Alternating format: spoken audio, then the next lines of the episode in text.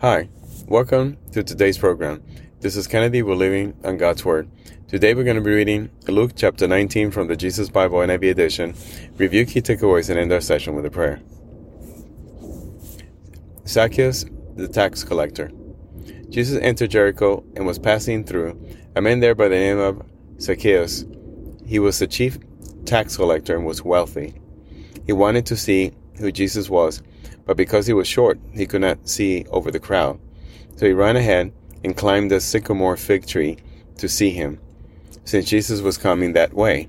When Jesus reached the spot, he looked up and said to him, Zacchaeus, come down immediately. I must stay at your house today. So he came down at once and welcomed him gladly. All the people saw this and began to mutter, He has gone to the guest of a sinner. But Zacchaeus stood up and said to the Lord, Look, Lord, here and now I give half of my possessions to the poor, and if I have cheated anybody out of anything, I will pay back four times the amount. Jesus said to him, Today salvation has come to this house, because this man too is the son of Abraham. For the Son of Man came to seek and to save the lost. The parable of the ten minas. While they were listening to this, he went on to tell them a parable because he was near Jerusalem and the people thought that the kingdom of God was going to appear at once. He said, A man of noble birth went to a distant country to have himself appointed king, and then re- to return. So he called ten of his servants and gave them ten minas. Put this money to work, he said, until I come back. But his subject hated him and sent a delegation after him to say, We don't want this man to be our king. He was made king, however, and returned home. Then he sent for the servants to whom he had given the money in order to find out what they had gained with it. The first one came and said, Sir, your mina has earned ten more. Well done, my good servant, his master replied. Because you have been trustworthy in a very small matter, take charge of ten cities. The second came and said, Sir, your mina has earned five more. His master answered, You take charge of five cities. Then another servant came and said, Sir, here's your mina. I kept it laid away in a piece of cloth. I was afraid of you because you are a hard man. You take out what you did not put in and reap what you did not sow. His master replied, I will judge you by your own words, you wicked servant. You knew, did you, that I am a hard man, taking out what I did not put in and reaping what I did not sow. Why then didn't you put my money on deposit, so that when I came back I could have collected it with interest? Then he said to those standing by, Take his mina away from him and give it to the one who has ten minas. Sir, they said, he already has ten.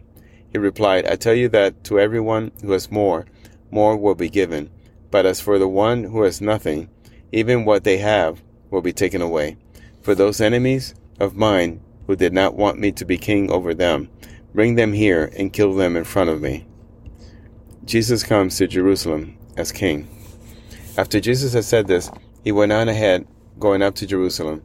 As they approached Bethphage and Bethany at the hill called the Mount of Olives, he sent two of his disciples, saying to them, Go to the village ahead of you, and as you enter it, you will find a colt tied there, which no one has ever ridden. Untie it and bring it here. If anyone asks you, Why are you untying it? say, The Lord needs it. Those who were sent ahead went and found it just as he had told them. As they were untying the colt, its owner asked them, Why are you untying the colt? They replied, The Lord needs it. They brought it to Jesus, threw their cloaks on the colt, and put Jesus on it. As he went along, people spread their cloaks on the road. When he came near the place where the road goes down the Mount of Olives, the whole crowd of disciples began joyfully to praise God in loud voices for all the miracles they had seen. Blessed is the King who comes in the name of the Lord. Peace in heaven and glory in the highest. Some of the Pharisees in the crowd said to Jesus, Teacher, rebuke your disciples. I tell you, he replied, if they kept quiet, the stones will cry out.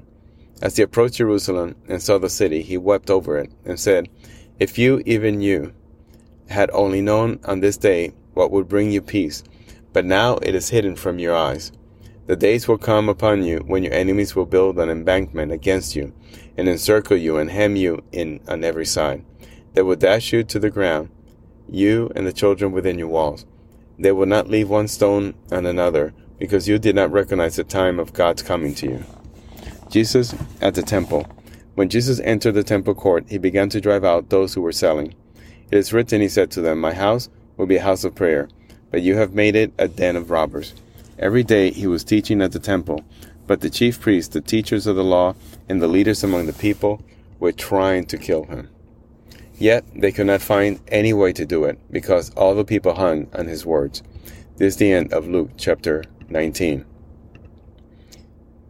So here we see a lot of parables by Jesus.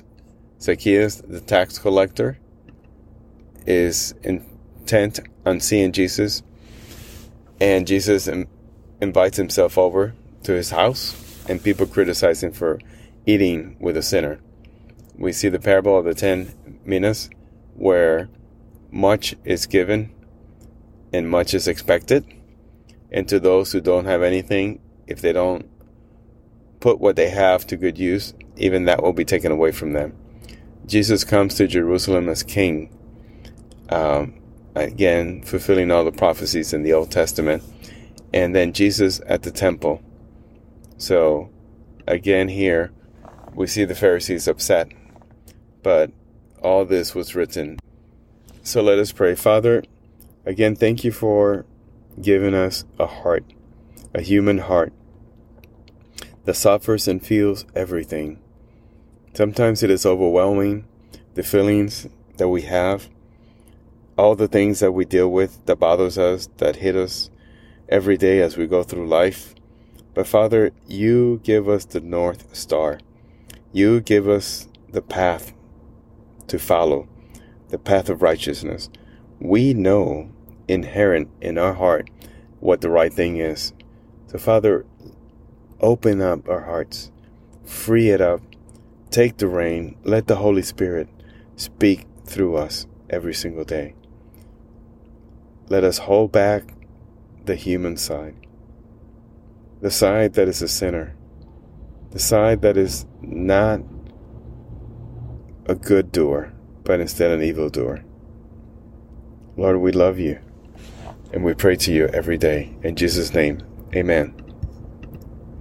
This concludes today's reading interpretation of Luke chapter 19. We hope that you will join us again tomorrow. God bless you. This is Kennedy, your brother in Christ, always.